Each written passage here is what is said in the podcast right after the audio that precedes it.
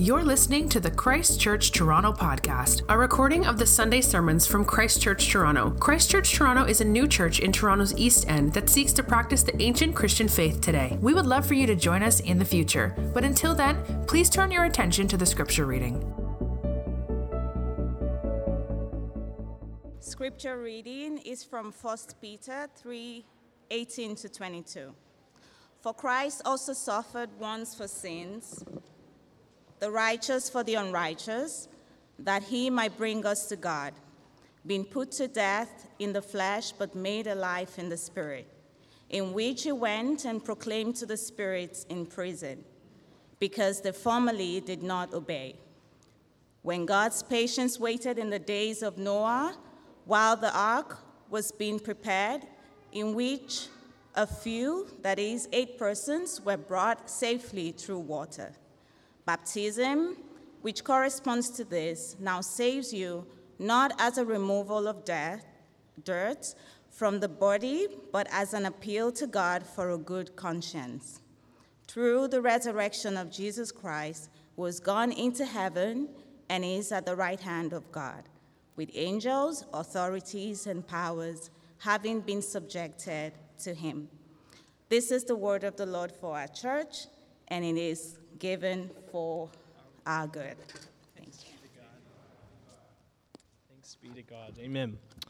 Um, as I said, it's a very tough passage, but it is indeed God's word, and we have to trust that uh, it was left for our good. But we do need uh, God's Spirit's help to help us make sense of some of what's being said here. So let's pray this morning. Our Heavenly Father, we do ask now, as your church here in Toronto, that you not only would present yourself to us in your kindness and in your gifts, but you would send your Spirit upon us in our hearts and our minds, and even upon my lips, that these words might be words of good news to us, your people here in Toronto, words of hope. That these words might direct us more and more to our union with Christ, and we might find ourselves caught up with courage to be his people. So speak to us, we ask, through this your word. This we ask in Christ's name. Amen. Amen. Well, here we go. Um, I'd venture to guess that uh, there's probably no more successful logo than the Nike swoosh. And it's hard to quantify a statement like that, and I don't know if anyone cares about my opinion, but nonetheless, it's a fairly successful logo. It was designed in 1971 by a woman named Carol Davidson, who was actually a student in university. And Nike paid $35 for a logo that is now evaluated to be worth 26 billion. Now, why is that Nike swoosh? No matter how old or young you are, I think you can picture in my head the, the logo. Why is it such a great logo? Well, as you may or may not know, the name Nike is a play off of a word, uh, the name of the Greek goddess of victory. Nike or Nika was something Something uh, was tied to something of conquest and of victory in Roman culture, and in a strange way, this logo seems to embody what the goddess was uh, known for. This smooth uptick sort of captures victory, almost like a check mark over our enemies gone and done, up and out. And when you see that logo, it carries that sense of victory on the basketball court, on the football field, on the soccer field, wherever you may see it. And a brand like Nike wants you to believe that you too will triumph. You will go to your enemies and you will leave next to their name a check mark that you have came and you conquered, you were victorious, you dominated. The logo is meant to give you a sense of confidence some uh, instill confidence in your head that you too will conquer. Now, listen, we are in no question the hardest passage of Peter, maybe one of the hardest passages of the whole entire Bible. And it's tempting to get overwhelmed by these language of the spirits in prison and what is exactly does Peter mean when he says baptism saves. But I just want your eyes to see, and if you have your Bible open or your bulletin open, even if you have a pen, it might be worth circling in your bulletin, a general pattern that's here that's in some senses sort of resembles this Nike swoosh, this sort of conquest path. We read that even though Jesus was righteous, he died in verse 18. Verse 21, we read of his resurrection. But he doesn't just stay a resurrected human being walking on this earth, never to die again. He's elevated into the heavens and he sits above all spiritual beings and he puts them in subjection, verse 22. He comes, he descends, and he ascends higher than before. In a sense, you see the same logo, and in a sense, I am convinced, as Peter is uh, trying to encourage his, this church that he's writing to, in the same way that Nike logo is meant to instill some kind of confidence, Peter wants you to see the pattern of Jesus' life this descent and ascent, this swoosh, this conquest, this victory. And he wants you to look on that pattern and draw up courage. You may remember Peter is writing to Christians in what is called uh, Asia Minor, what is modern day, parts of modern day Turkey. And you may remember they're an extreme minority in their culture, but they're getting noticed um, because their loyalty to Christ puts them in odds with this prevailing cultural narrative around them. They find themselves sort of in the, receiving at least some mild level of persecution, and it seems to be increasing. And Peter is trying to help them understand why this is. And he said, Here, Here's why this is. Um, because, in a very strange way, though you may have grown up in these cities, you, you now, as those who are loyal to Jesus Christ, the resurrected Jesus, you are displaced people. In a sense, you are, you are refugees in your own land because you're now bonded to Christ, the one who lives and reigns in the heavenly realm, who promises a new heavens and a renewed earth. Because your loyalty is with Him, you are displaced, and yet, in a very, very real way, the Lord has placed you, might even say predestined you for the moments that you find yourself in. And just because those moments include suffering doesn't mean God is mad at you. And He's been belaboring to this congregation that suffering doesn't mean you're doing something wrong. In fact, suffering is a sign that you are embodying the story of Jesus into the communities around you.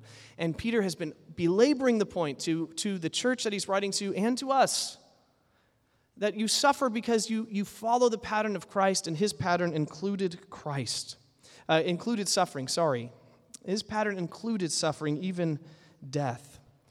And so Peter, up to this point, has been using the story of Jesus and saying this to us as an example. But in our passage, it seems as though he's saying the story of Jesus is not just an example to you in your suffering, but it needs to become to you a source of great courage in the face of suffering.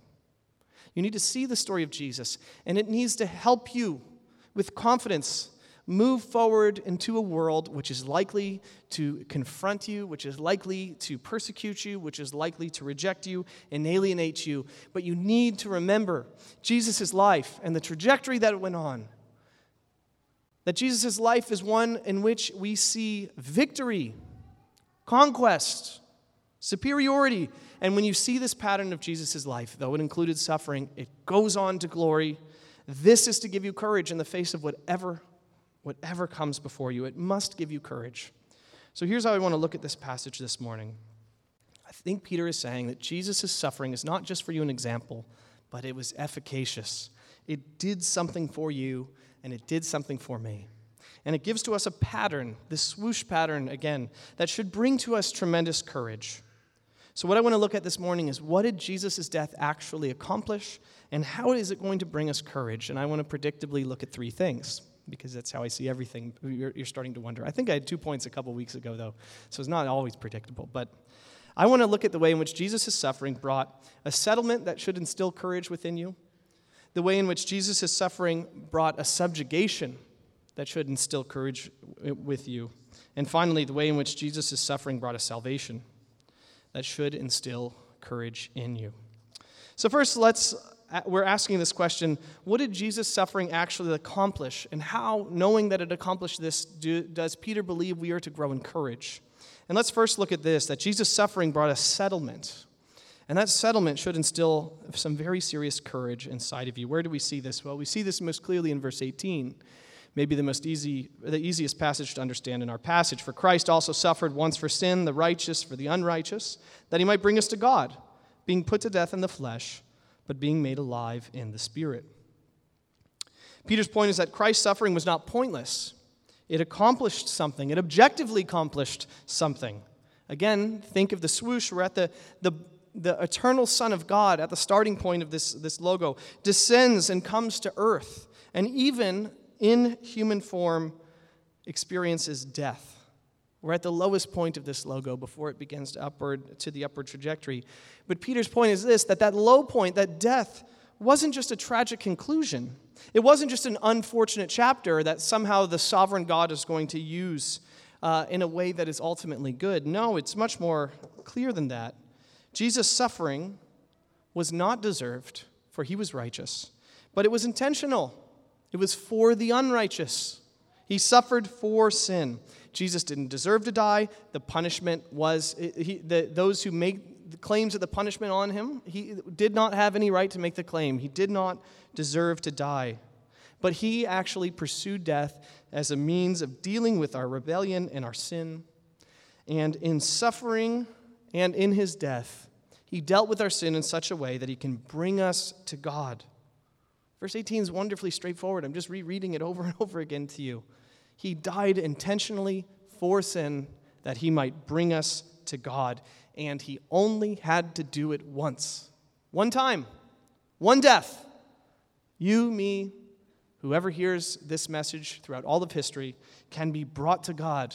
No daily sacrifice, no yearly sacrificial system. Once, an efficacious suffering that was purposeful, and it brought a settlement between us and God, and it allowed us to participate by God's Spirit into God's realm in a mysterious way.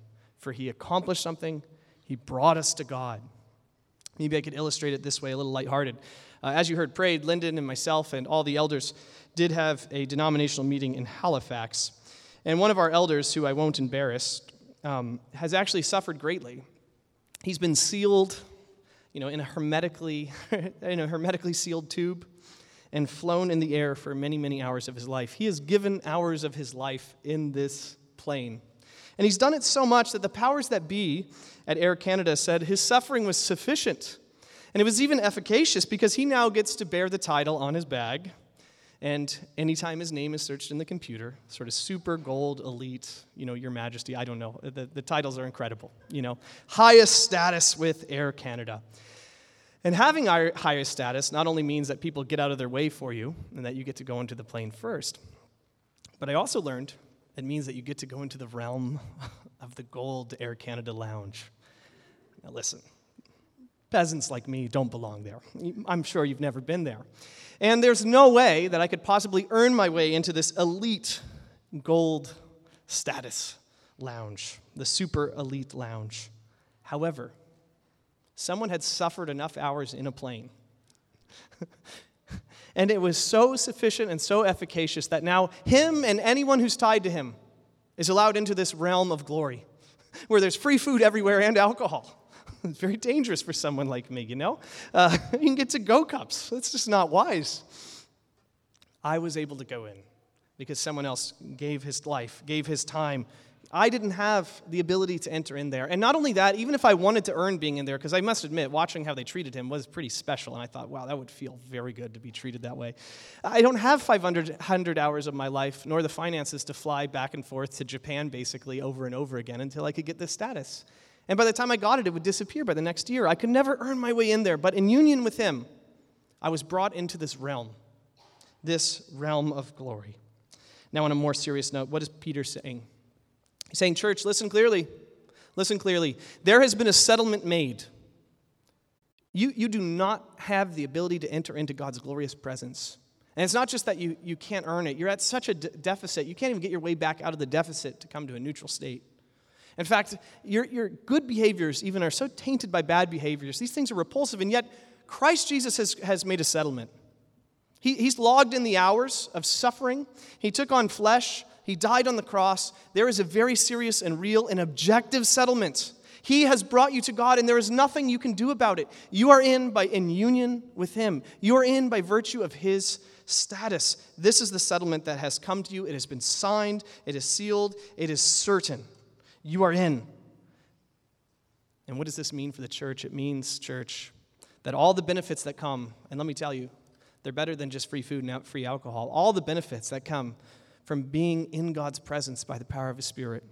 All that power that's there, the power that creates the heavens and the earth and sustains them this very moment, now is yours because of this settlement. And my goodness, if you have access to your Creator this way in prayer, if you have the ability, because of this settlement, in the name of Jesus, to go to Him with anything, how in the world could you grow discouraged in your suffering? Would this not give you tremendous courage in the face of suffering? That the same Lord who allowed Christ to suffer is putting suffering in your path, and yet you can cry out to Him. You can ask for His power. He will sustain you.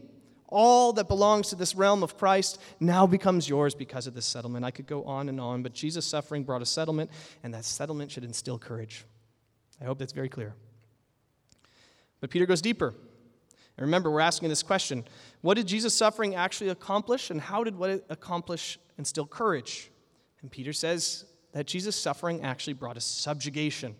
And that subjugation should instill courage. Where do we see this? Well, this is where the passage gets quite tough. As verse 18 ends, we read that Jesus was put to death, uh, probably best understood, in the realm of the flesh, but he was made alive in another sort of realm, the realm of the Spirit. And it's in the realm of the Spirit we read that he went and proclaimed to these spirits in prison, verse 19. And these were the spirits that formerly disobeyed in the days of Noah, verse 20 in the first half. So, what's going on? Um, there's all kinds of questions we could ask. In fact, I think one commentator said mathematically there's about 180 ways you could interpret this passage based on decisions you make on translation issues. Um, it seems as though there's three main views about these spirits in prison, though, that might give you some wisdom as to how to navigate, and I'll give you my opinion on them. And the first view would be that Jesus, after he died, while his body was in the grave, his spirit sort of maybe descended into hell, like is, is read in some um, understandings of the Apostles' Creed. And while he was in hell, he sort of proclaimed to the spirits in prison what he had accomplished. That would be one view. Another view was that um, Jesus actually, his spirit, the spirit of what Jesus was, was doing in his life, death, and resurrection was preached through the voice of Noah as Noah prepared for the flood and he preached to people. And a third view, which is quickly becoming something of the consensus view uh, due to the finding of the Dead Sea Scrolls, if I, will explain in a second. Jesus proclaimed that he, at, at, his, at his resurrection and at his victory, as Jesus was sort of ascending into heaven, Jesus proclaimed to the spirits, let's maybe we could say the demons, the evil spirits, that he, all authority in heaven and on earth had been given to him. That it was all him, that he's victorious. He proclaimed his victory, and he put evil on notice that their days are numbered. And all those fallen angels who had worked so hard to destroy the world. And in fact, came so close in the days of Noah, only eight left. They were only eight short of corrupting all of God's image bearers. All those corrupt spirits now learn that they are in subjugation, not just to God the Spirit, they've always been in subjugation to Him, but they are now in subjugation to the God man, Jesus of Nazareth, one who has flesh just like us. These spirits who almost won in the days of Noah now know that there is one man in flesh who is over them and subject, and they are in subjection completely to him.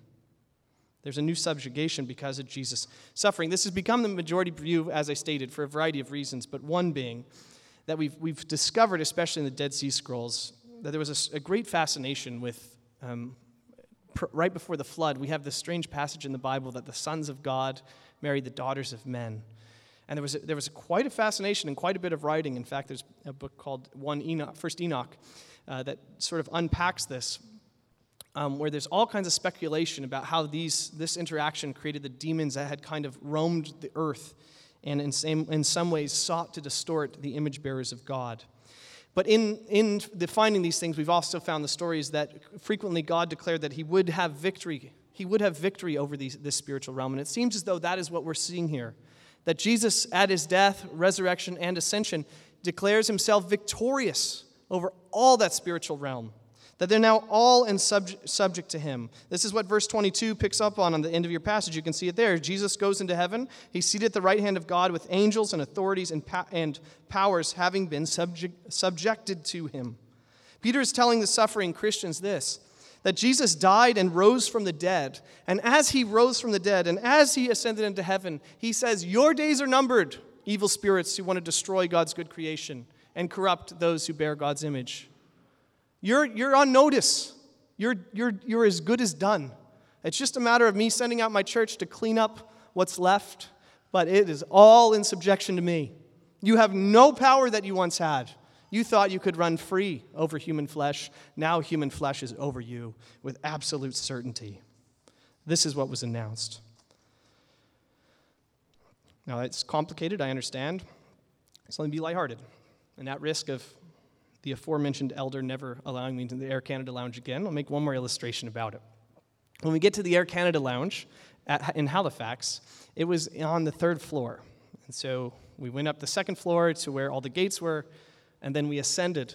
We had our ascension, you know, into the realm of the third floor with the Air Canada Lounge.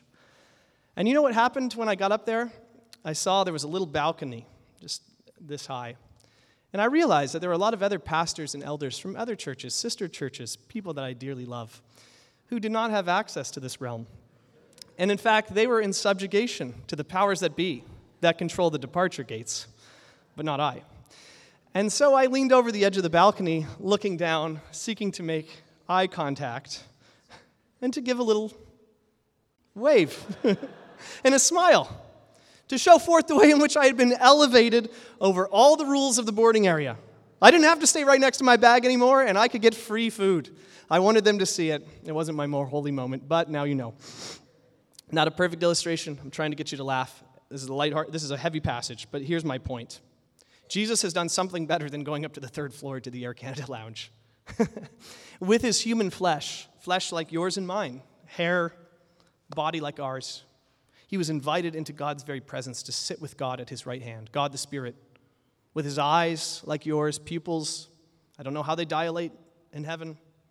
The body like yours and mine, all the features.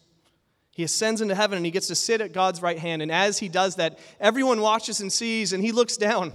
And he doesn't just wave and smile and say, How, does it, how is it down there, you wicked spirits who tried to ruin my sisters and brothers?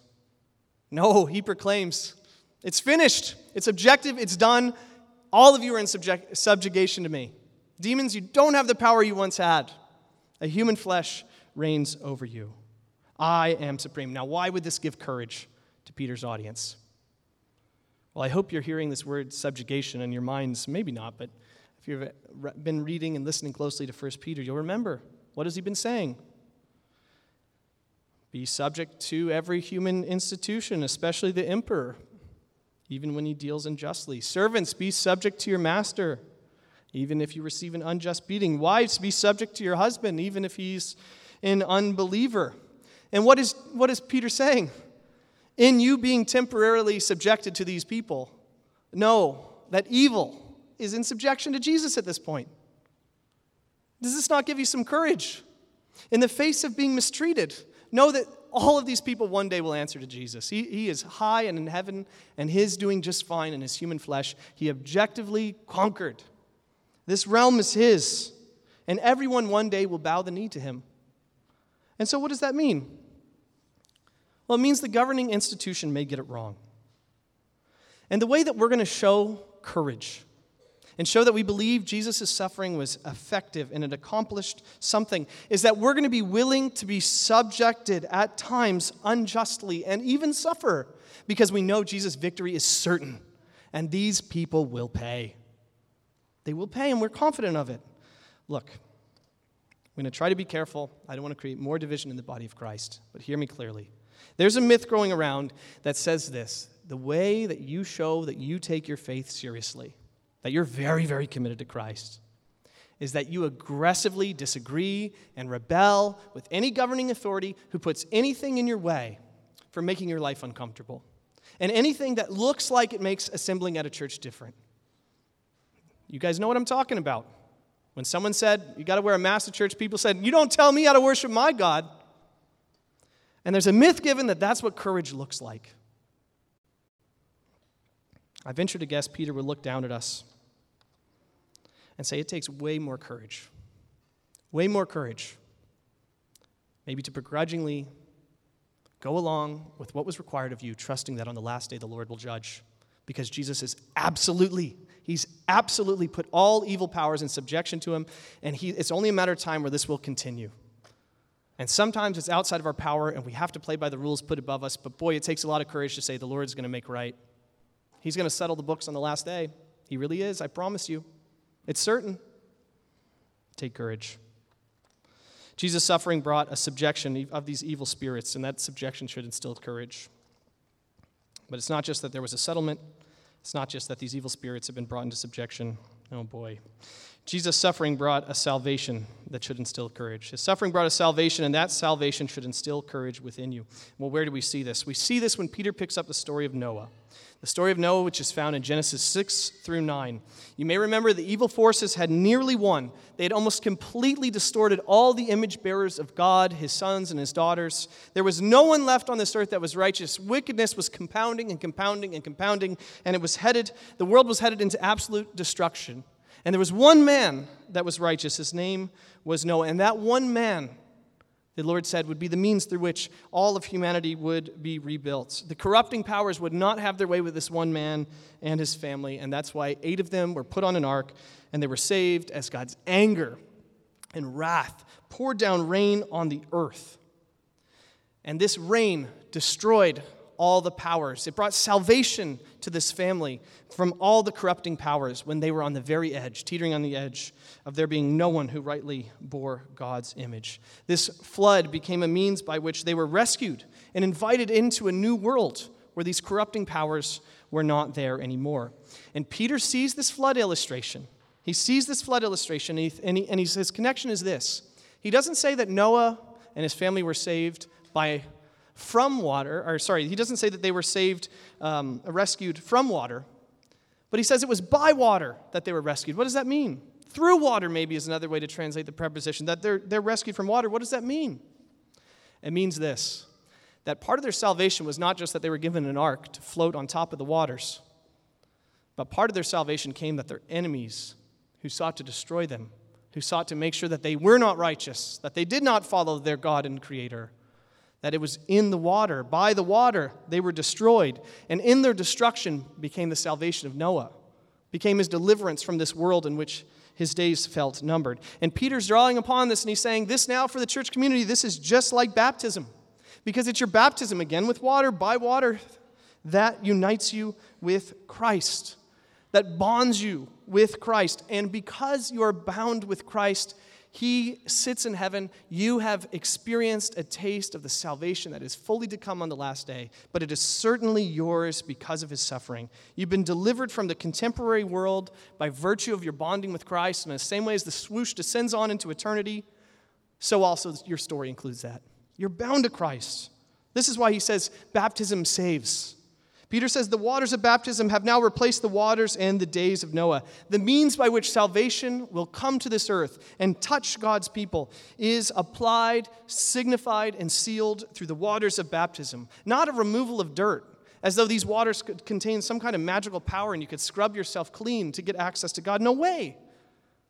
But by the power of the resurrection, they now become for you an appeal to God for a good conscience. You are bound up with Christ. And the salvation Jesus offers is applied and put upon you. And in this, in your baptism, you have no reason to be ashamed. You have a good and settled conscience because your story is tied up with Christ's story. Now, all this to say, and I know some of you are on the edge of your seat waiting for me to say it. All this to say, the waters of baptism are magical. It's not as though if you know we could just sneak a couple people in here, put them in a headlock, throw some water on them, we'd have more Christians, you know, more people going to heaven around Toronto. That's not how it works. But what we also ought not denigrate baptism.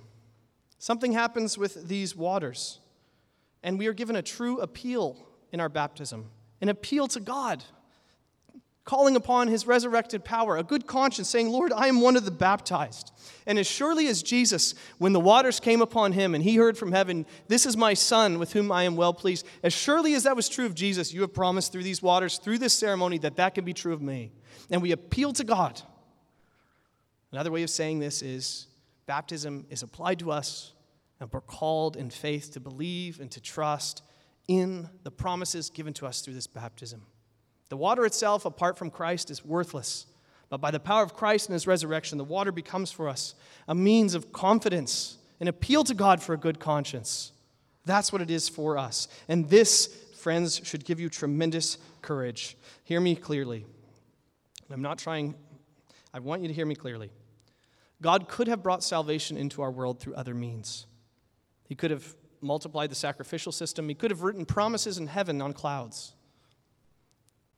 But He chose to use physical means of insisting that His Son, who was Spirit, become fully and truly human, that we could know and experience salvation in Jesus.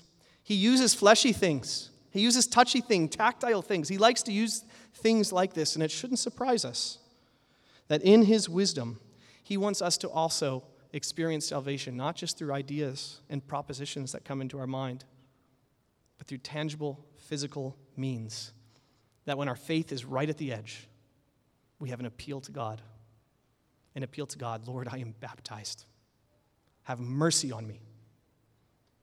I am baptized, Lord. You have made promises. Uphold your promise, Lord. This is what Peter wants the church to hear so they could grow in courage in the face of suffering when they're right at the edge.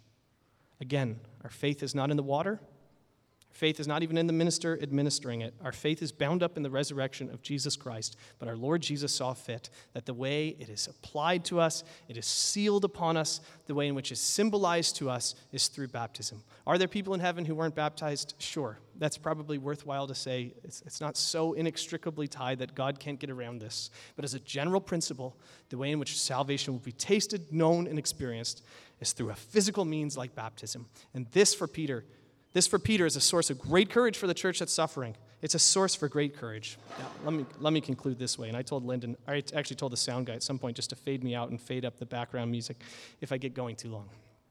But listen to me clearly. Some of you need to be baptized.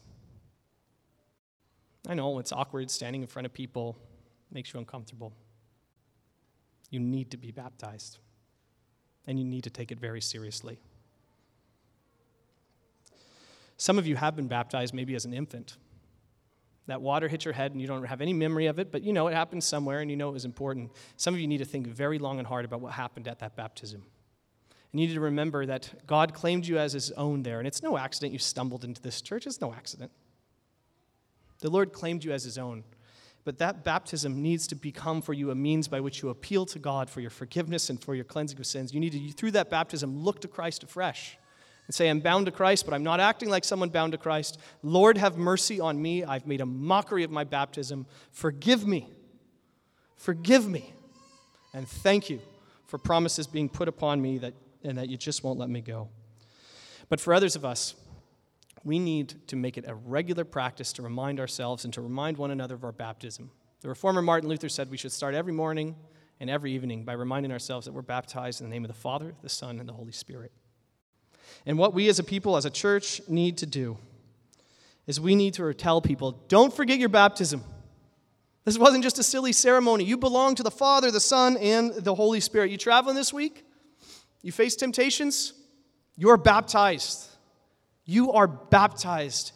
Your story is bound up with the story of the Father, the Son, and the Holy Spirit. You bring your baptism wherever you go. Don't you forget it. You're tempted to be lazy loyalty to your career to outpace loyalty to Christ, you are baptized. Do you know what that means? You are united to Christ in his victory. Be of great courage.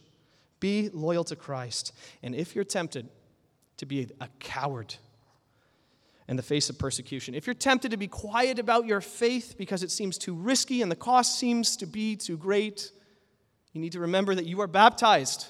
You are united with the victorious one. No suffering is going to overtake you and destroy you. You're baptized. You belong to the Father, the Son, and the Holy Spirit. And as surely as Christ reigns victorious at the right hand of the Father, that will be where your story heads. And maybe some of you who are doubting God's care. You're wondering, does he even care? I've wanted to get pregnant forever, and my goodness, one more. I can't do this, Lord. Not answering my prayers in my time of need you need to remember your baptism. This is an appeal to God for a good conscience. You say to the Lord, Lord, I know I've failed to be the person that's perfect, to failed to be the person that you've called me to be, but my goodness, Lord, I believe that Christ died for me, and these promises have been put on me in baptism. When my faith is weak, I, even, I at least know I'm baptized. Have mercy on me, Lord. Hear my prayer. Don't hold this against me, Lord. Treat me as your daughter. Treat me as your son. I belong. You promised you promised. What Peter's been trying to say to the Christians that he's facing, and I hope what you're hearing today, there's no doubt that there are difficult days ahead of us. And I don't know exactly what it's going to look like, and I don't know what the persecution is going to come, but there is absolutely no doubt about the story of Jesus Christ. He reigns at God's right hand, surely and certainly. And there is no one who can dethrone him, no one stands a chance. And he's seen fit to interact in our world in such a way that his suffering has become effective to bring about not just a subjugation of all the evil spirits and not just some kind of settlement where you have access to God, but in a very real way, his suffering has been applied to you and sealed upon you in the sacrament of baptism, and you need to be a people who know this to be true so you can be a people of great courage. This is God's word for our church. Let's pray.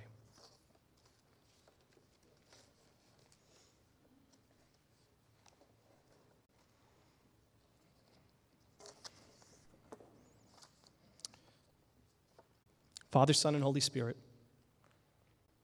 we, your church, ask that you would remind us of the bonds we have to Christ through faith, physically experienced through baptism. And in these bonds, you would make us the type of courageous Christians who long to see the kingdom of Christ, which will certainly spread over all of Toronto, who make us into the type of people who work even this week to see your kingdom of goodness, kindness, mercy, justice, grace flourish in Toronto. We thank you for the work of Christ. We ask that you would help us to understand it more deeply and apply it more deeply to our lives. And for those who haven't been baptized, Lord, would you work now in their lives that they might move towards coming under the waters? We pray this in Christ's name. Amen. Thank you for listening to the Christ Church Toronto podcast. For more information about our church, you can visit our website at christchurchtoronto.ca or email us at info at christchurchtoronto.ca.